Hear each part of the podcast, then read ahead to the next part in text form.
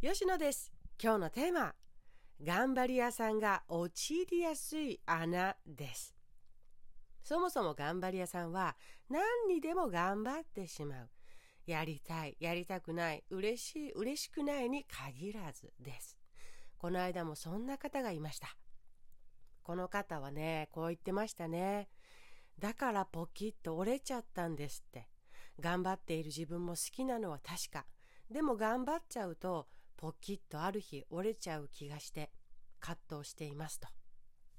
頑張り屋さんのあなた、このチェックを日々お願いしたいと思います。2点あります。まず1、頑張る先に自分の喜びがあるかどうか。2、頑張り方は自分の好きな頑張り方かどうか。ここを都度しっかり自分で確認しながら、このために私やっているのであるとかね、まだゴールは手にしていないけれど、このために今やれていること嬉しいなとかね、自分自身が感じられること、それがポイントです。頑張る先に自分が感じたい喜びがあるから自然に頑張れる。どうせ頑張っちゃうんなら、そこをいつも掴んで離さないでください。文字をね、壁に書いて貼る人もいますね。いつでも目に入るところに自分の目標を貼ってモチベーションを保っている。それも一つの手です。次、頑張り方ですね。頑張り方、好きな頑張り方。没頭できることが好きな頑張り方の人もいます。調べて自分なりの思考を組み立てていることがとても好きな人もいます。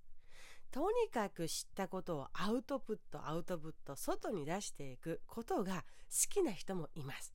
喋るにせよ、書くにせよですね。他にはね、人と一緒に学び合える。そんな時間を確保することで頑張れる人もいます。それが好きなんですね。自分が好き好んで頑張れる方法を知っていますかということです。それを知れば、まず土台に置きながら、あとは付け加えたりしながら頑張っちゃいますよねということです。誰かの成功法とか、それもヒントとしては得るんだけれど、そもそも自分がどんな土台を装備していたら、どんな自分を知っていたら、自然に頑張っちゃえるのかなっていうことは、それを知ることは大きなもう財産じゃないかなと私は思っていますね。さっきは好きな頑張り方でしたが、目標が決まれば出てくるのがやらなきゃいけないことです。これはね、目標を定めた人、皆さんに一人も漏れなく共通して起こることでございます。なので安心してください。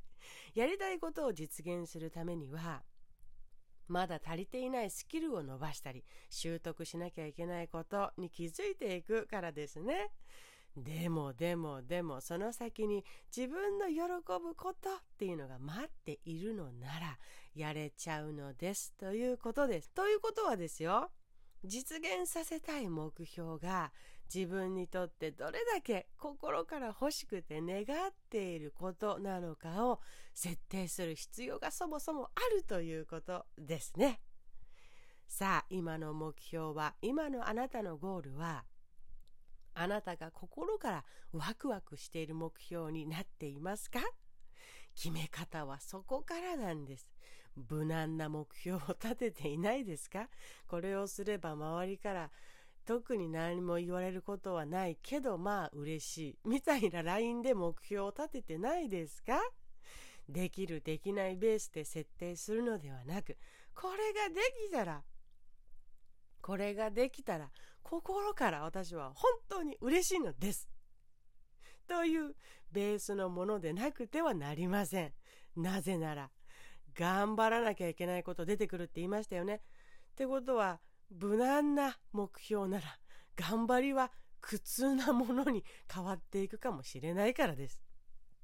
どうせですよ、何をしたって頑張っちゃうのなら、あなたの一番大事にしている価値観、それがドストレートに実現できることを目標に置こう。だってね、それが欲しくて欲しくてたまらなかったあなたなんですから、そのためにならもうポキッといかずに自然に楽しくやっちゃえるはずです。傍から見ると頑張ってるわねっていう風に見えるということなんだと思います。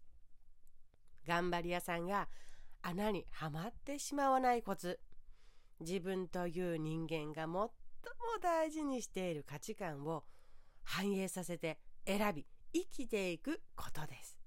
才能プロファイリングを受けた方は納得できるでしょう。